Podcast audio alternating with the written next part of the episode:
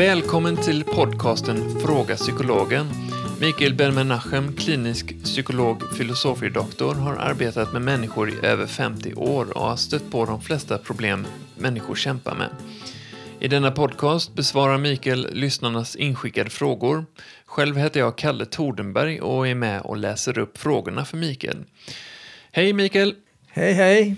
Hur är det med dig? Alldeles utmärkt idag faktiskt.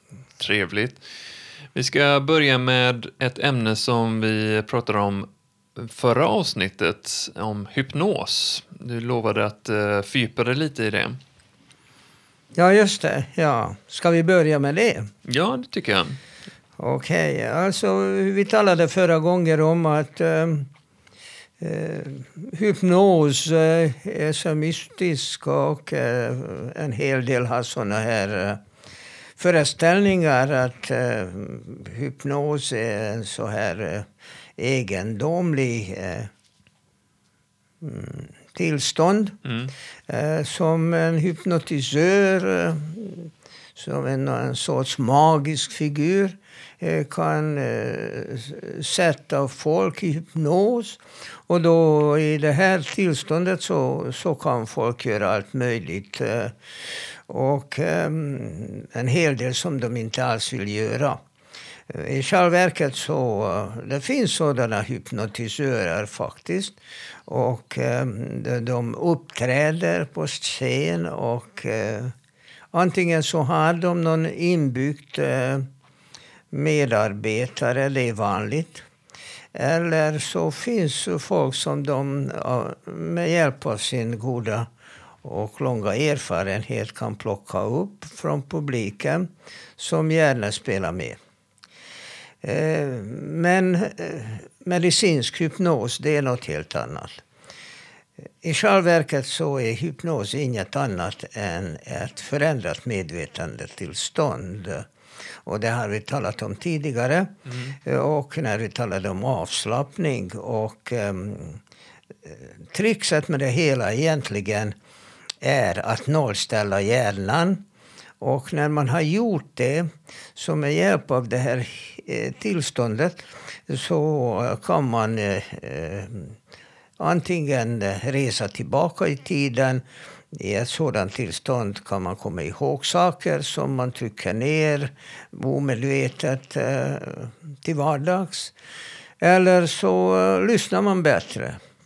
Och eh, jag själv har gjort en hel del program eh, mot olika eh, problem som man kan faktiskt få en hel del hjälp av hypnos.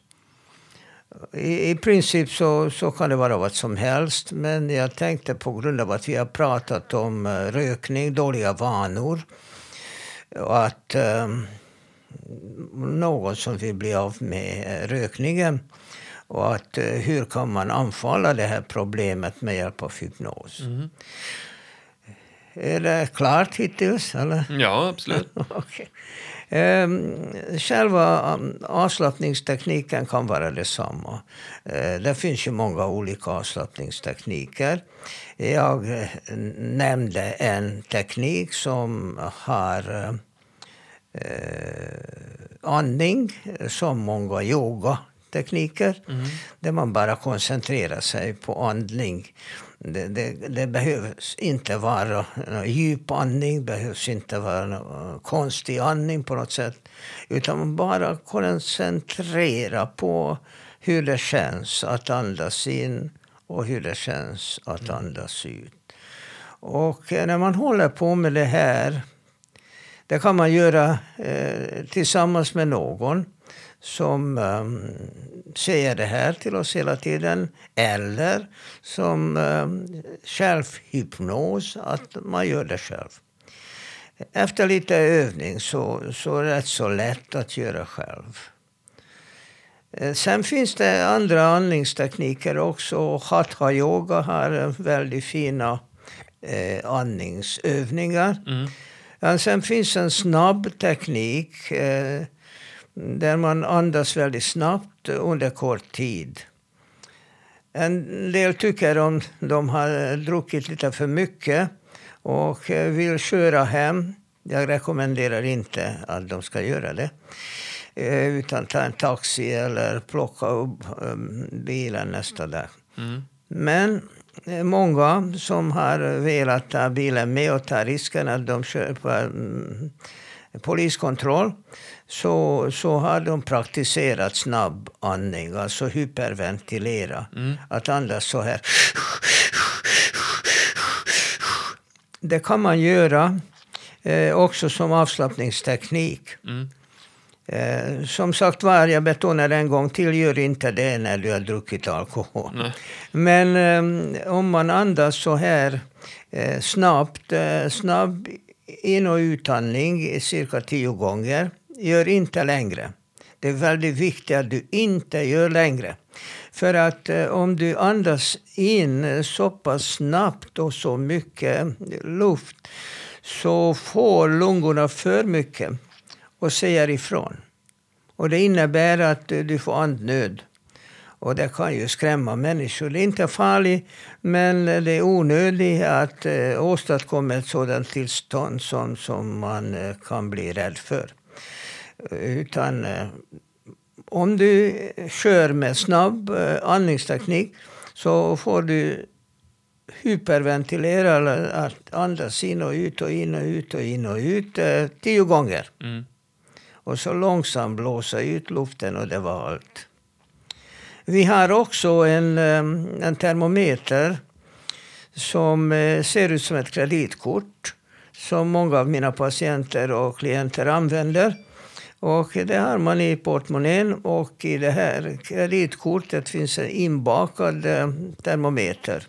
Och den termometer har flytande kristaller och de visar med färgförändring eh, om man har lyckats eh, höja sin kroppstemperatur under en övning. Den här termometern är kalibrerad till 28 grader. Det är um, ungefär eh, så är fingerspetstemperaturen mm. hos människan. Mm. Och då tänker vi på vanlig rumstemperatur mellan 20 och 22 grader. Då, då fungerar det här termometern alldeles utmärkt. Mm. Och de här färgerna som den här termometern har, eh, den är, som kallast så är det eh, eh, svart. Och sen när det blir lite varmare, då blir det röd. Och ännu varmare så blir det grön. Mm. Och som varmast är det blå. Och det spelar inte så stor roll som eh, om man, vad är det för färg man får från början när man sätter tummen på den här lilla termometern på kortet och lyfter upp eh, tummen nästan omedelbart. Och eh, det kan vara vilken färg som helst. Det beror på vad, om man, det finns en del människor som brukar ha kalla händer. Till och med kalla och rätt fuktiga händer. Spågummor och duktiga psykologer kan läsa ut en hel del av en eh, handskakning. Mm. Ja, det kan man faktiskt göra. Och då beror det på eh, om vederbörande eh, har hela handen eller, eller bara halva handen. Om, om, om det här handskakningen är bestämt eller eh, så måste, här lite mjukt. Ja. Då måste jag fråga, de som tar, inte hela handen, men tar fingrarna bara, för det känns så himla obekvämt tycker jag när de skakar. Ja, ja, Vad det... säger det om, om den personen? Ja, det är en osäker person. Ah, okay, okay. Men det här med andningen tycker jag är intressant för att det, det är nästan så att man inte behöver droger ibland utan har man en bra en bra jag, jag, andningsövning. Jag, jag, kommer, jag kommer till det uh. nu när, när, när jag ska berätta lite grann om hur man gör en hypnotisk suggestion. Mm. Uh, hur som helst så man kan uh, sätta igång och med hjälp av till exempel andningsteknik eller gå igenom eh, muskulaturen, spänna och slappna av olika muskelgrupper i kroppen. Det går alldeles utmärkt. Och antingen så gör man det om jag säger eh, spänn pannan. Spänn så hårt du kan. Mm. Och nu slappna av. Mm. Och spänn munnen. Hårt, hårt, hårt. Mm. Och slappna av. Och så går du igenom hela kroppen. Mm, okej. Det här är rätt så bra teknik också, gjort av eh, den amerikanska professorn Jakobsson. Eh, Det är en västerländsk teknik. De här yogateknikerna är österländska tekniker och då, då är de lite annorlunda för att de är delar av, av en kultur och religion. Så att eh, österlänningar använder eh, hypno, hypnos och yoga på många olika sätt. Så att en alltså muskelbetonad avslappning är västerländsk. En väldigt bra avslappningsteknik gjordes av professor Schultz i Tyskland redan i 1920-talet. Och det blev faktiskt populär i Sverige via våra mm, idrottsmän. Okej. Eh, ungefär i s- 60-70-talet blev de populära via typ Ricky Bruch eller Träkronorna tränade med autogen träning. Autogen träning av professor Schultz eh, består i sex övningar. Och man tränar upp varje övning cirka tre veckor. Men sedan är man eh, fullärt och kan använda den här tekniken eh, resten av livet. Och eh, den här tekniken eh, tar olika aspekter av eh, tänkbara eh, hjälpmedel för att nollställa hjärnan. Alltså det handlar hela tiden om att nollställa hjärnan. Att minska tänkandet. Jag har faktiskt hört eh, en teknik, jag ska snart berätta om det. Men hur som helst, den här tekniken, autogen träning, den har de här sex övningarna och det kopplar man till en signal. Man kunde också kalla det för mantra. En signal, en signal kan vara vad som helst. eh, Eh, till exempel, jag är lugn, jag är fullständigt lugn. Jag är lugn, jag är fullständigt lugn. Det kan vara en bra signal. Och eh, då har man först eh, tyngdkänslan. Att man eh, suggererar att till exempel högerarmen är tung, den är fullständigt tung. Och eh, det är första övningen. och Det upprepar man ett antal gånger. Den andra övningen är värmeövningen. För att eh, det ser man eh, när man mäter sin avslappning med hjälp av det termometern jag har berättat om. Att eh, är man framgångsrik med det här så, så åstadkommer man faktiskt en färgförändring under en övning. Och det är rätt så kul. Här på mottagningen så har vi mycket finare termometrar som mäter eh, fingerspetstemperatur. Och då kan vi avläsa digitalt en hundradels grad. Och på grund av att, eh, att det är små förändringar vi pratar om så en så här fin termometer är en jättebra hjälp. Och, då kan vi göra så här att eh, jag sätter elektroden på, på fingret på vederbörande. Och då säger jag till henne, okej, så var så vänlig och öka din kroppstemperatur. Mm. Ja, det går inte. Jo, jo, visst går det. det. Koncentrera dig på att öka din kroppstemperatur. Det går inte. Jo, men försök. Ja, men hur ska jag göra? Ja, det vet jag inte, sä- säger jag. Du gör som du vill. Och jag har eh, hört från olika patienter att en del tycker att eh, ja, de föreställer sig att de ligger på playan och, och händerna i den varma sanden. Eller så har de eh, en hand på värmeelementet i rummet eller vad som helst. Ehm, och Det är inte så viktigt vad de tänker på. Huvudsaken är att de tänker på att handen blir varmare. Och eh, så visar jag dem det här termometern, alltså det här digitala termometern. Och jag säger till henne, "Nå, försök nu att eh, värma din högerhand. Och så titta på det här digitalt. Så plötsligt börjar termometern, alltså siffrorna börjar röra sig. Mm. åt rätt håll. Och det innebär att jag sa till vederbörande du ska värma handen. Det fungerar också tvärtom. Jag säger kyl ner handen. Och då återigen frågar de hur ska jag göra det. Så vet inte, ha lite is i handen någonting. Föreställ. Mm. Och så tittar de på de här siffrorna och då ser de att det går åt rätt håll. Mm. Och man kan till och med åstadkomma en hel grad temperaturförändring enbart med tankestyrning. Mm. Och då blir eh, de imponerade och då börjar de tro på att det kanske funkar. Och därför har professor Schultz valt den här övningen som andra övningen. Den tredje övningen är andning. Andas jämnt och lugnt och rytmiskt hela tiden. Ingenting stör. Koncentrera dig på hur du andas. Känn efter hur det känns att andas in och hur det känns att andas ut. Så kan man också ha en, en eh, enkel mening, till exempel säga det andas i mig.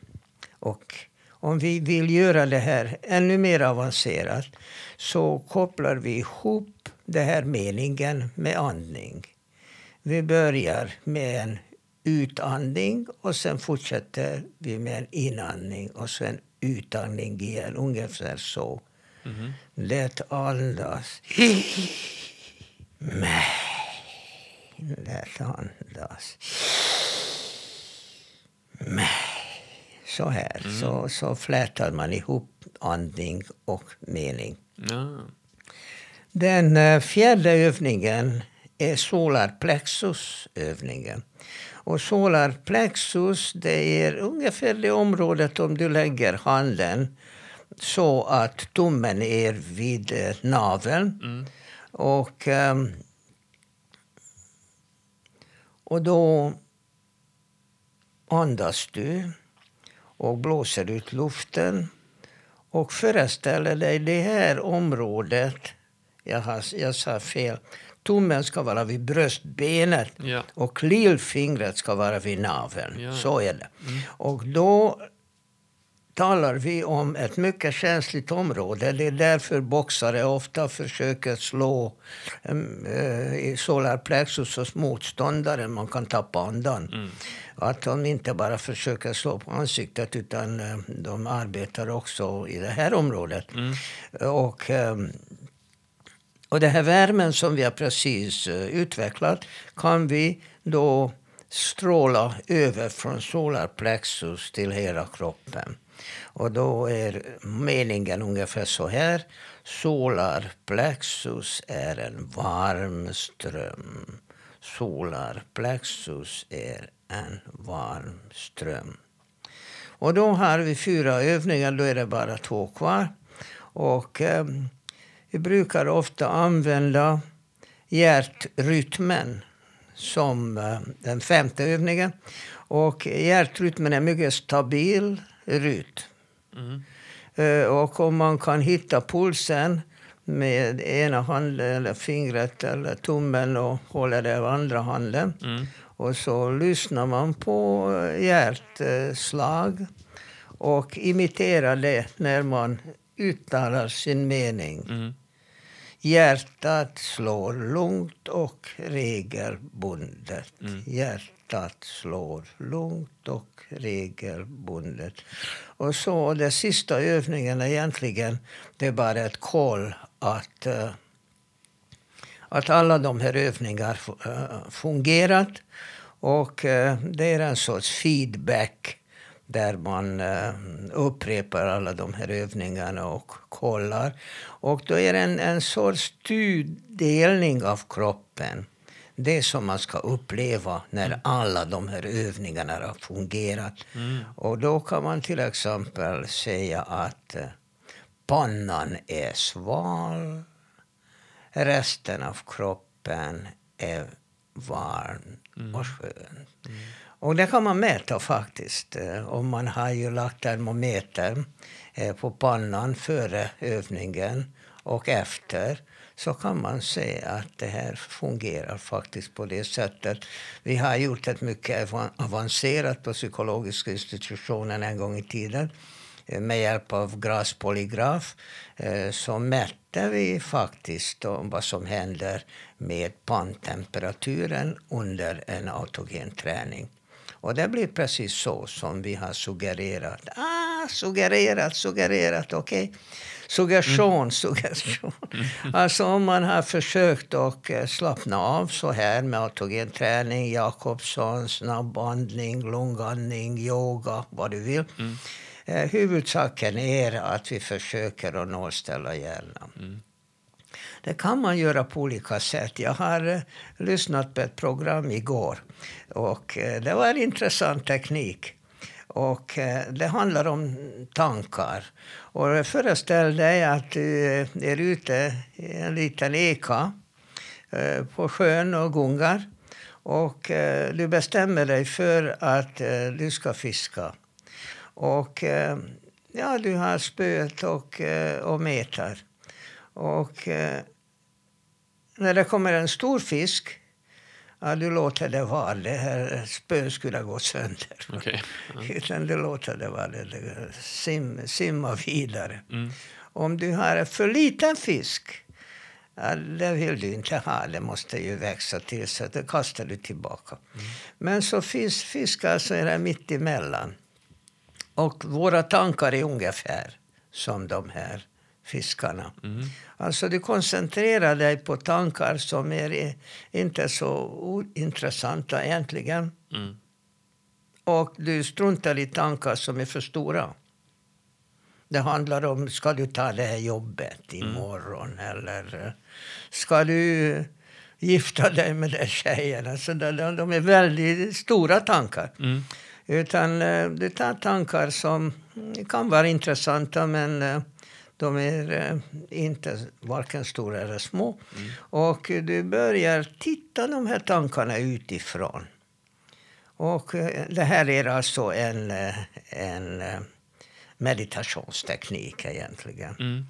Och de som är väldigt duktiga på olika typer av meditation, de, de kan verkligen flytta ut tankarna från huvudet och titta på dem som man ser på de här fiskarna. Mm. Och titta utifrån, det kräver träning. Det kräver träning. Uh, och så småningom så börjar man kunna se de här tankarna utifrån, som om du vore en sorts observatör. Mm. Och på det sättet uh, så uh, blir du helt koncentrerad på just de här mellantankarna och alla andra försvinner. Alltså, idén är att göra din hjärna stimulusfattig är du med? Vad, vad för något? Stimulusfattig. Stimulusfattig, ja. ja, ja, att, att är, alltså när du sitter så här i studion och tittar åt eh, det starka ljuset och tittar på dataskärmen och mm. tittar på gardin och mikrofonen.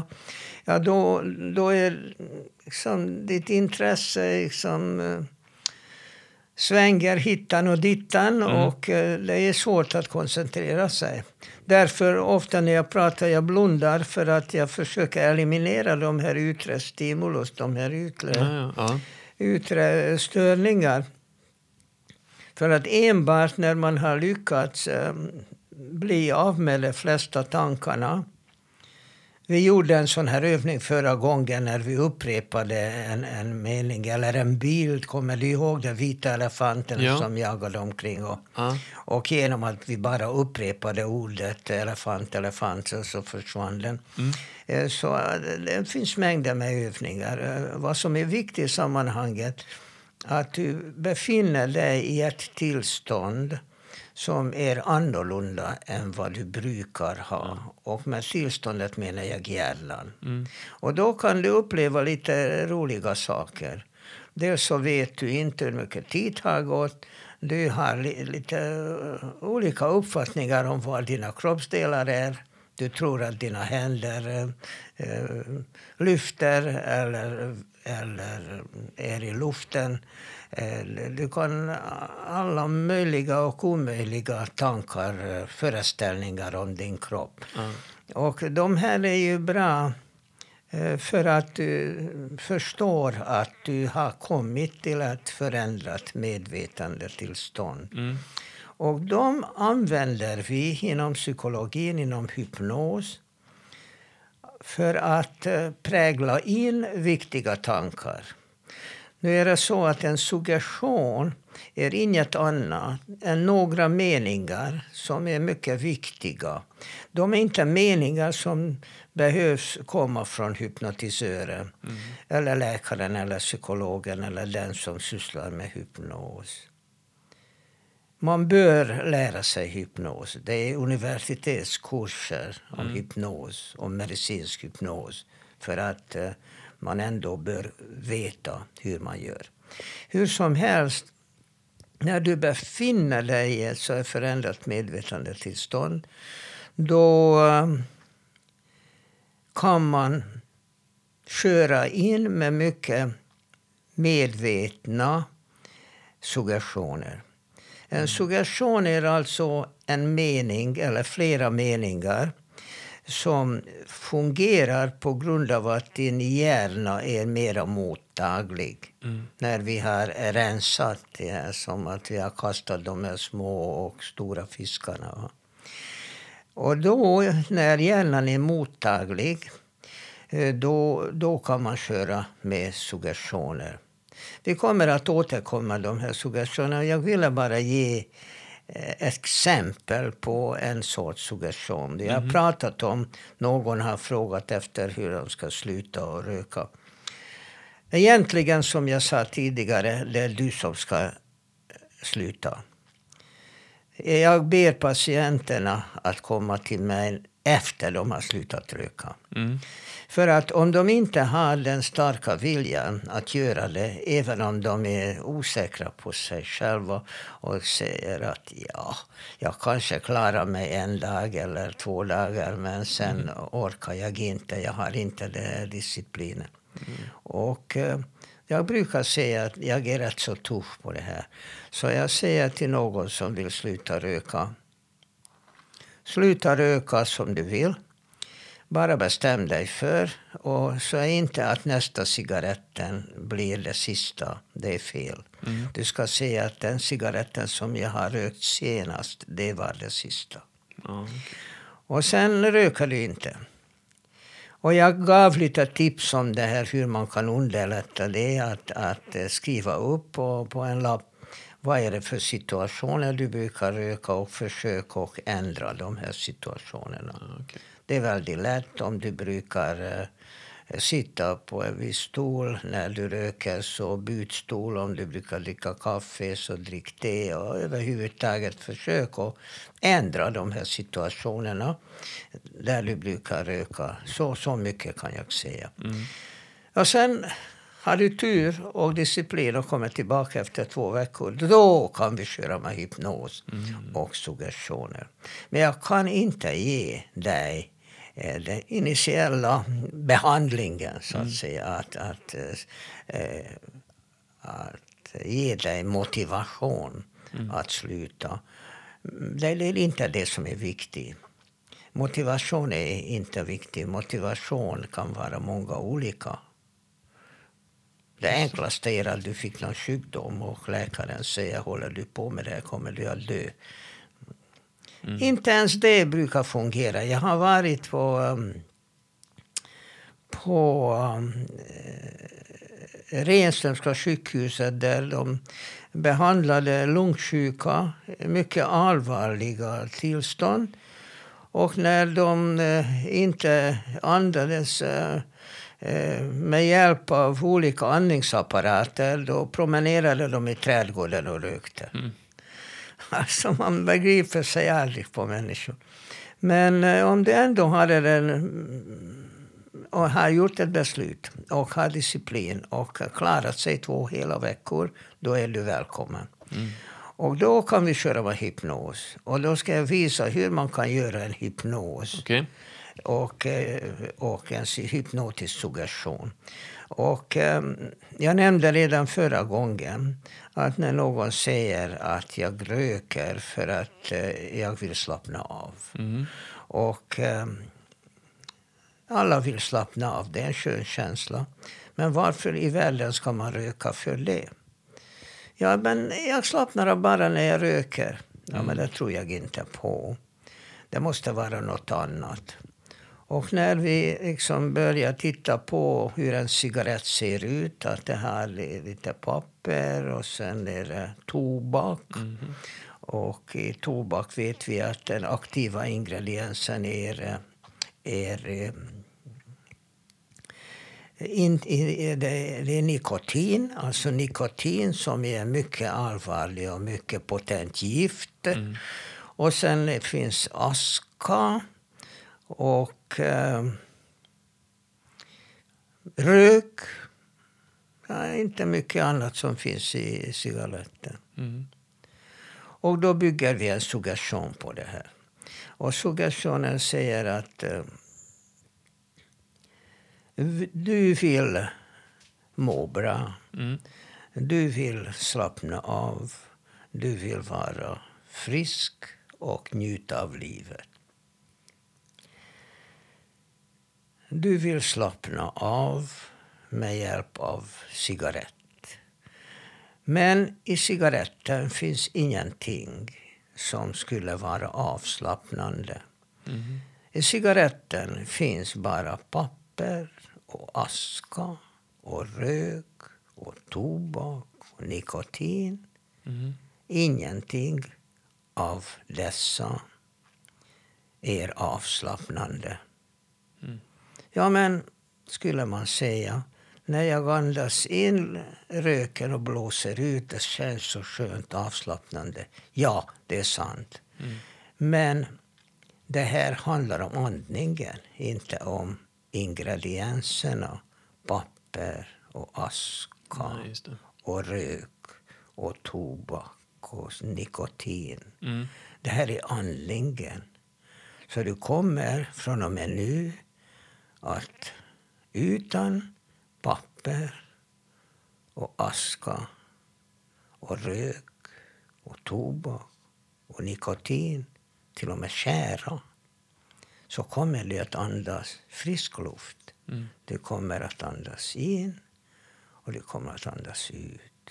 Du kommer att andas in och kan andas ut med frisk luft. Och då slappnar du av och blir frisk och mår bra. Det här ungefär så ser en suggestion ut. Och du märker att upprepningarna är mycket potenta. Ja. Alltså man får upprepa det flera gånger och sen av, avslutar du det hela med eh, att eh, du slappnar av eh, bara med andning eller något annat. Och sen bestämmer du dig för att du ska vakna upp. Mm. Och man kan vakna upp på olika sätt. Eh, ofta så använder de räkning. De säger att jag räknar från ett till fem och så slappnar du av mer och mer. Det är tvåan, du är mer avslappnad. Och tre, du sjunker ner, du sjunker ner. Så, så kan man säga. Eh, till fem, nu är det djup avslappning. Och sen när du vaknar upp, alltså nu ska du vakna upp. Jag kommer att räkna upp dig från fem till ett. Och när du kommer fram till siffran ett, då är du helt vaken och mår bra. Mm. Okej? Ja, Det här var alltså en hypnotisk suggestion som man kan gärna spela in på band och lyssna eller CD eller vad du vill, telefon. Och lyssna på det här några gånger dagligen. Men då har du redan slutat två, däck- två, två veckor tidigare. Det brukar funka Ja. faktiskt. Ja.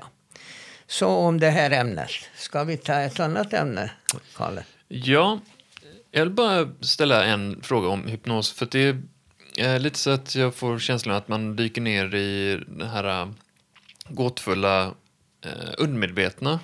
Att det är det som är målet. Eh, är det, stämmer det? Man är inte omedveten. Nej, men under, det undermedvetna. Undermedvetna, inte nödvändigtvis. Inte nödvändigtvis. Det händer ibland att man i djup hypnos och när inte andra tankar stör att, att tankar dyker upp som man har inte tänkt på under lång tid. Men man vet inte exakt hur vårt minnesmagasin i hjärnan fungerar. Mm. Och det, det kan väl hända att sådana tankar kan dyka upp. Och då kan vi säga att det, det här var ju latent, att det var undermedvetet. Att jag har haft eh, de tankarna. Det kan hända att man medvetet under många år har tryckt ner de här tankarna. De var obekväma. Och så småningom så, så lyckades man trycka ner dem så ordentligt att uh, man inte längre tänker på dem fastän de finns där ändå. Mm. Ja, för att jag själv eh, jag kör ju andningsövningar varje morgon. Det är en sån här cirkulär andning mm. som jag kör nu. Ja. Jag känner ju, eh, jag kör tre omgångar med det. Och det är varje gång efteråt är det så klart tydligt att jag, är, har varit ett före och efter, att jag har ett annat eh, sinnestillstånd efteråt. M mycket skarpare och mycket klarare. Mm. Att, eh, att kemiska balansen ändrar sig. Plus under tiden, jag håller andan också, cirkulärandas mm. 50 gånger och håller ut andningen. Ja. Jag kan hålla andan i tre minuter nästan. Men mm. under tiden där, i den utandningen, då, då kan jag verkligen gå ner i det undermedvetna. Eller sådär, finna mig en eh, intressant, väldigt sådär meditativt tillstånd. Ja. Men det liknar till det här när man andas eh, snabbt. Eh, tio snabba mm. ut och inandningar. Och då blir man lite yr i huvudet. Också för att man har för mycket luft i, i, i lungorna. Och eh, barn tycker om såna lekar att, att eh, eh, gå runt och runt och runt och runt och runt ja. tills de blir yr i huvudet. Mm, och tycker, barn tycker att det är väldigt roligt så ramlar de på gräset eller något sånt. Det, det, det kan vara lite eh, skojigt kanske. Mm. Att, att komma till ett förändrat medvetandetillstånd på, på det sättet. Frågan är bara vad man utnyttjar det här för. För att man kan utnyttja det på många positiva sätt. Mm. Så nu håller du på att lära dig en teknik och den här tekniken är lika bra som alla andra. Att uh, du helt enkelt under tiden du håller på med den övningen så tänker inte på något annat. Det du kanske gör i början, men det, det, kommer att försvinna efter ett tag. Och du blir riktigt stolt över dig själv att du lyckades jaga bort tankarna. Mm. Och sen är det frågan om vad du gör det här tillståndet för. För att eh, det är klart att eh, bara tillståndet kan vara ändamålet. Mm. Det är ju trevligt att man känner sig lite annorlunda. Ungefär de som dricker alkohol tycker att eh, fast mm, om, om till och med de har inte ätit innan ett tag och så tar de en whisky eller något sånt att det blir ur i huvudet. Så där. Och eh, det kan ju kännas eh, trevligt att man känner sig lite lullig och så mm. Men fortsätter man det här är fler och fler och fler och fler. Jag hör från patienter att de kan klämma in jag vet inte hur många, 10-15 öl och det, det, kan inte vara eh, hälsosamt. Och framförallt så hur mår man dagen därpå? Så man får räkna det här också med i det här. Mm. Däremot eh, om du använder det här, om du bestämmer dig eh, i förväg att vad du vill använda det förändrade medvetandetillståndet för. Och ge dig själv de här suggestionerna. Och eh, bäst är att skriva ner en sån suggestion som måste använda de viktiga detaljerna. Du märkte hur jag tryckte på det här med papper och aska och allt det här. Mm. För att jag präglar in de här tankarna. Mm. Så du kan göra det för dig själv. Om du vill åstadkomma någonting med hjälp av hypnos så prägla in de här. Upprepa, upprepa, upprepa, upprepa. Då sitter de riktigt bra i hjärnan. Mm när hjärnan inte är upptagen med allt annat. Just det. Ja, men tack Mikael för den uh, djupdykningen i hypnos. Tack. Uh, går vi vidare i programmet till uh, lyssnarfrågorna.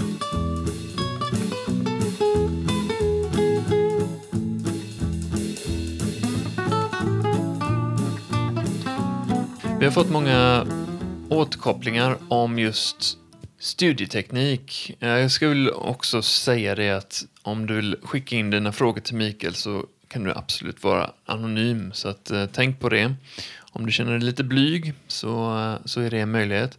Men som sagt, det är flera som är intresserade av att höra mer om bra studieteknik. Har du något att bidra med där, Mikael?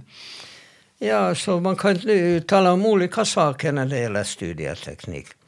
Eh, studieteknik eh, behövs överallt när man ska lära sig någonting. Och det kan vara att, att eh, man försöker att ta körkort till exempel. Mm.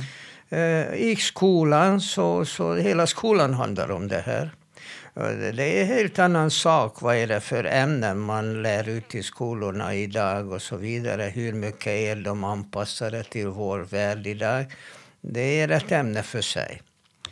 Eh, vad är det för skolämnena, eh, skolämnen ska förekomma överhuvudtaget i dagens skola?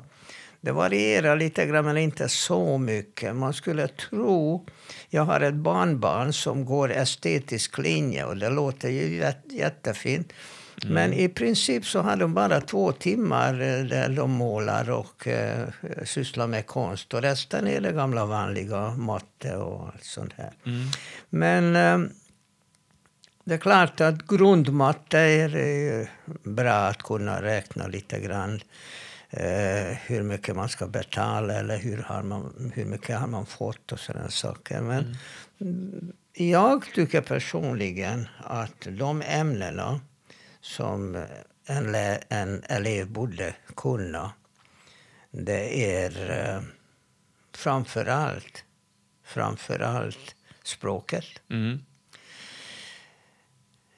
Jag läser professor Anderssons artikel varje lördag om svenska språket. Och de här eh, språkprofessorerna är väldigt generösa. Och eh, de tycker att eh, språkbruk har förekommit. Professor Andersson kanske inte håller med mig. Mm. Men att, att ja, om det här blir populärt och ungdomar använder det och så småningom så kommer det också i Svenska Akademins ordlista och sen, ja, då, mm. då, är, då är det med. Mm. Och det, på gott och ont, ett språk ändrar sig hela tiden. Men att, eh, att eh, försöka och, eh, och använda enbart ett, ett mycket begränsat språk är inte särskilt bra. Eh, det är bättre för hjärnan också om man kan uttrycka sig mer mångfacetterat och inte bara svara med enstaka ord, mm. utan åtminstone med hela meningar. Det kan inte skada. Kommunikationen som är så bra idag med tanke på alla de här plattformarna. De här kommunikationerna skulle vara mycket bättre om det skulle bestå i lite, lite längre mm. budskap. Mm. En gång i tiden, i 1800-talet, så fanns ju författare som uh, Victor Hugo eller Dickens till och med. Stora mm. författare som skrev såna här dialoger som lät, uh, nu ska kanske dagens ungdomar bli ledsna, men de här dialogerna, det var en fransk författare som hette Sou, S-U-E, Sou. Mm. Han var ju världsmästare på det här dialogerna. Dagens uh, ungdomar i Sverige skulle kanske inte tro mm. att uh, de körde med såna meddelanden som de gör idag. Mm. Och så, han var, var, ja, ja så, visst. Så där. Men uh, varför de körde uh, såna här meddelanden, det var, svaret är enkelt. För att de här författarna de skrev för olika veckotidskrifter den tiden. Och sen när de har skrivit jag vet inte, 52 uh, eh, olika avsnitt, då, då tryckte de upp i bokform. Mm. Men varför de skrev såna här dialoger, så fullständigt löjliga dialoger, för att de fick betalt uh, per rad. Mm -hmm. Så att om det hamnade bara ett ord mm. per rad så fick de pengar. betalt. Ja, smart. Och, och det kunde man förstå. Men varför dagens ungdomar kör med såna här eh, enstaka ord istället för hela meningar, det fattar jag inte. Förresten, vi kommer att ha två ungdomar i vårt nästa program. Mm. Som jag har redan eh, talat och de är 11 år gamla. Mm. Och de kommer hit eh, till studion med sina telefoner. Mm. Och eh, vi ska, Kalle och jag, prata med dem lite grann så de kan visa oss eh, vad de håller på med när, när de eh, har telefonerna i högsta hugg. Mm, jag blir... märker det hos mina barnbarn att, att uh, telefonen är i handen hela tiden, även under middagen. Och, och då kan man inte äta med kniv och gaffel. Mm. Som i och för sig är inget fel. Amerikanerna äter inte med kniv och gaffel. Nej, Men i alla fall att den här telefonen absolut alltid får vara med. Hur som helst, inlärning av olika saker i skolan. Språk tycker jag är viktigt. Mm. Eh, historia är ett mycket viktigt ämne. Eh, man, man, måste kunna placera sig någonstans. Någon har sagt till mig häromdagen att, och jag vill inte politisera direkt i Eh, och jag, jag ser inte att jag är åt det eller andra hållet eller jag är med ena eller andra politiska partiet.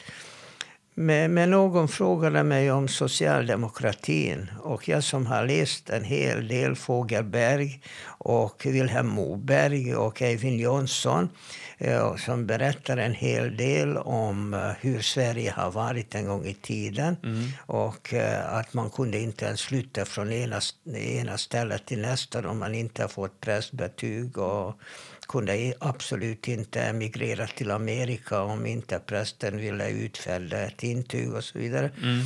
Det är klart att när människorna kunde äntligen andas ut lite grann då allt det här försvann att, eh, att eh, de mådde bra av det här. Men om man inte kan historia, kan, kan inte relatera, för, förstår inte vad olika politiska rörelser mm. har dykt upp, vad de hade eh, för, för ideologi eller nytta eller tvärtom. Mm. Så historia är ett viktigt ämne. Och resten, matematik, minimalt. Helt minimalt. Att kunna räkna i huvudet hur mycket 28 plus 7, sådana saker, det räcker. Det här med eh, beskrivande geometri som jag läst och eh, algebra och, eh, och ekvationer med olika okända. Handen på hjärtat, mm. hur många gånger har jag använt under mitt långa liv? Ja. Jag kan inte ens räkna varenda hand. Så sådana här ämnen har man bestämt sig en gång i tiden och så sticker till det. Mm. Sen tycker jag också att SO är bra. Att man lever i ett samhälle. Och det är väldigt bra att veta hur ett samhälle vi lever i fungerar. Mm. Om lagar och bestämmelser och vad man ska uh, tänka på när man vill göra olika saker. Däremot så saknar jag två ämnen. Alltså. Ja. Mm. Jag saknar föräldrautbildning mm. och jag saknar studieteknik. Mm. Och oavsett vilket ämne du studerar, utom, utom matematik som är något helt annat, där handlar det enbart om förståelse. Förstår du hur läraren har räknat ut någonting, då är det kanon. Gör du inte det så kan du sitta hemma hur länge som helst. Du kommer inte att klara dina övningar. Mm. Därför så är det A och Ö i sammanhanget att du förstår en uträkning och häng på läraren så länge det går för att begripa det. Mm. Men alltså bra studieteknik har ju väldigt enkla regler. Det finns ett material, ofta i en bok och det här materialet behöver du plocka in i huvudet. Och från huvudet går det vidare till ett prov eller muntligt till läraren som kan bedöma sedan hur mycket du har lärt dig av det som fanns i boken. Mm. Det är i princip det, det vad eh, uppgiften består i.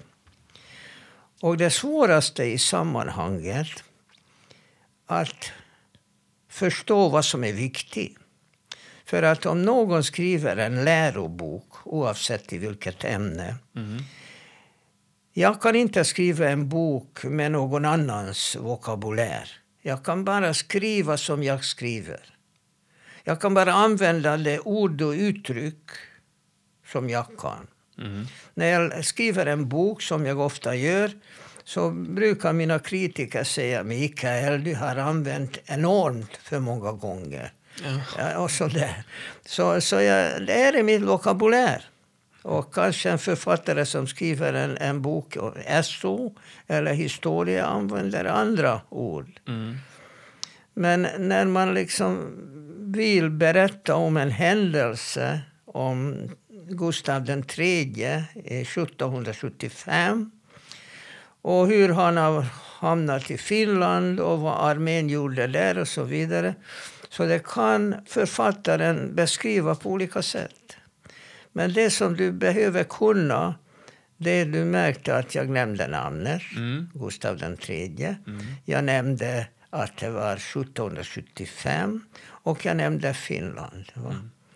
Och om jag bara säger det här, eller säger till läraren när jag skriver på provet att Gustav III var i Finland och krigade 1775. Du kommer att bli godkänd.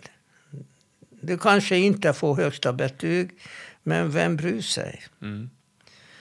Varför elever hela tiden vill ha högsta betyg, åtminstone plugghästarna, det är för att de har dålig kontroll över hur mycket de kan.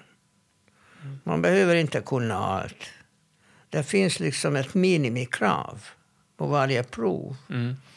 Och tro mig, ingen kommer att fråga dig om du har fått spets i ett visst ämne när du söker jobb tio år senare. Mm. Det här är fullständigt ointressant. Det enda vad du behöver veta vad som stod i boken. Inte hur författaren har skrivit om det. Ingen mm. är intresserad av det. Men författaren är tvungen att skriva. En författare skulle inte kunna leva på att bara skriva 1775, tredje, eh, Gustav III Finland. Mm. Vad är det? Är det här en bok? Mm. Så han måste ju liksom, det är ungefär som att gå ut naken i snön. Mm. Man måste ha lite kläder på sig, eller hur? Ja, Men kroppen inuti är detsamma. Alltså jag klär min kropp med eh, olika diverse klädesplagg. Annars så blir jag förkyld där ute i, i snön.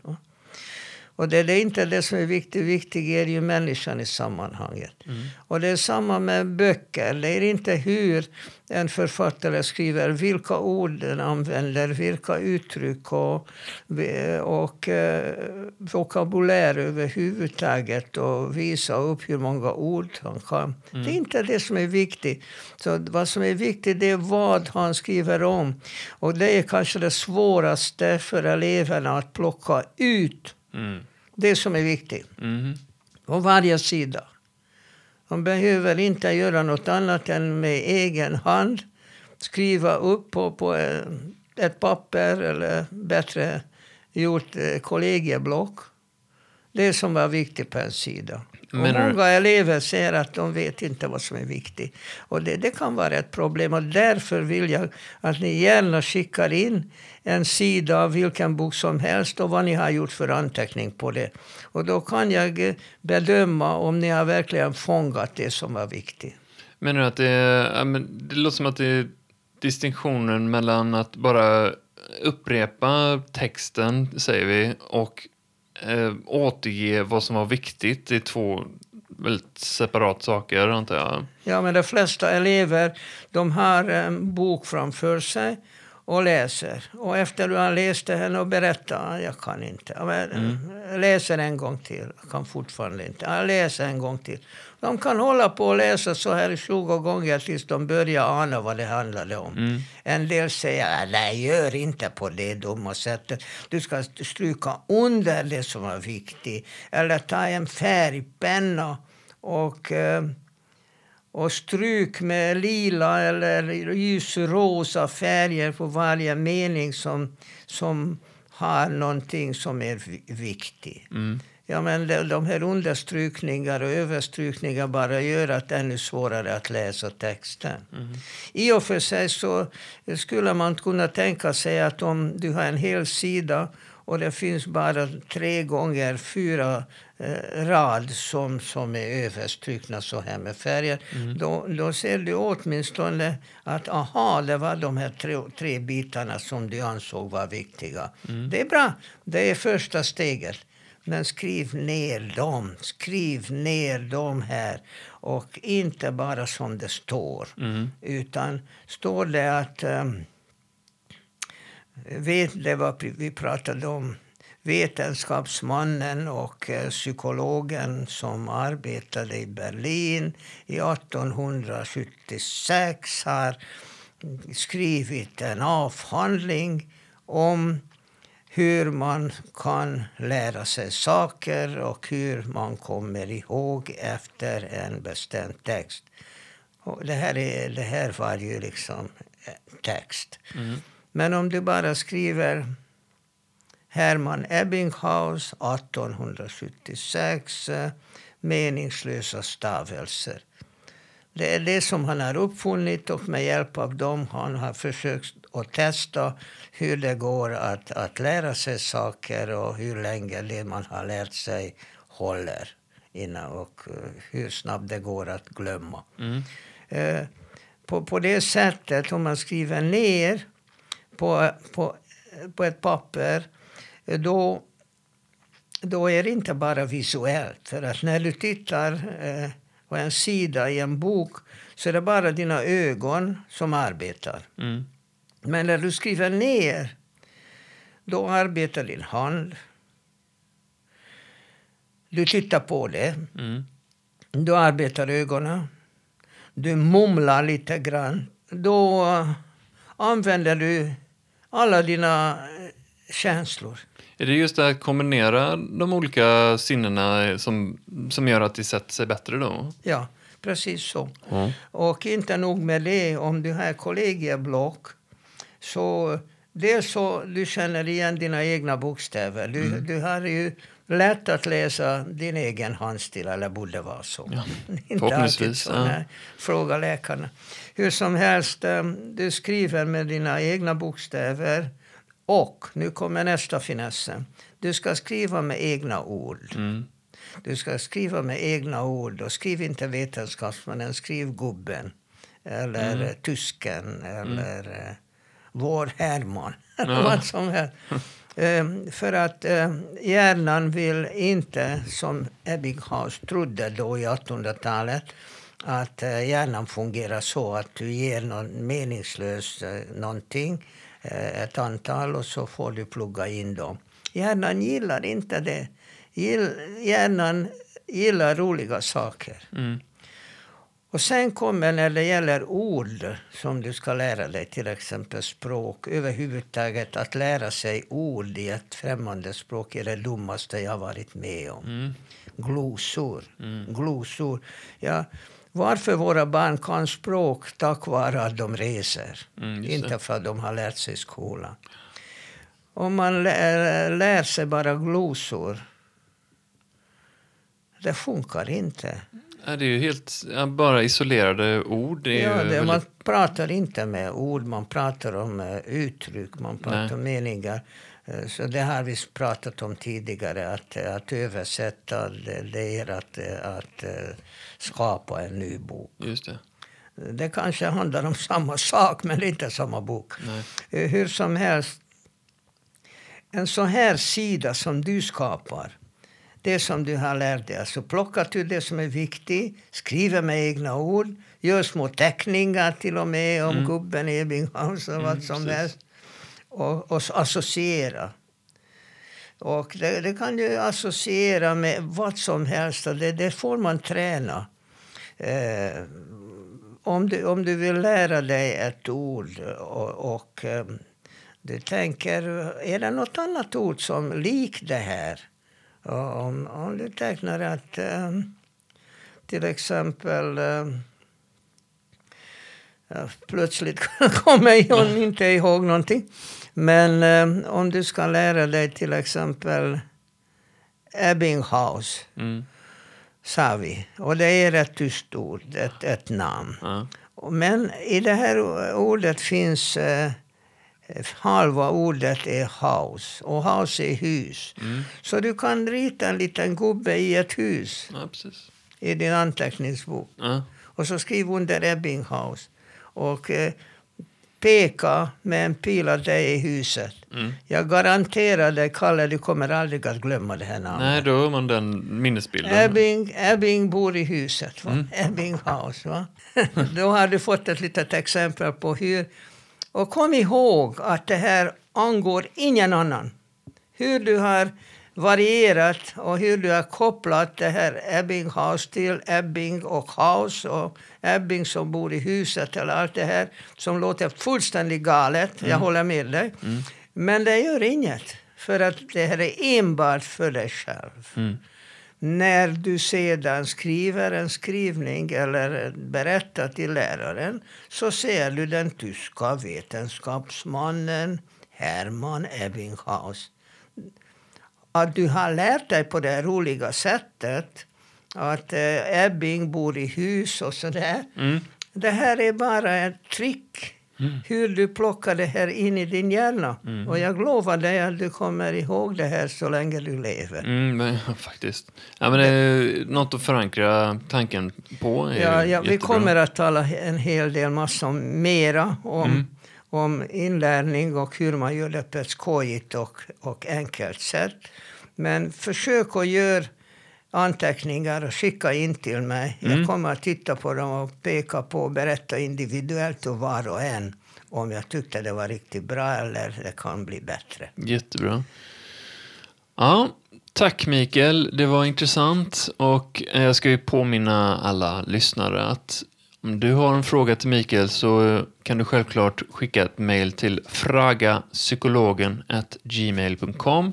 Du kan vara anonym eller så kan du ha med namn. Det bestämmer du helt och hållet själv.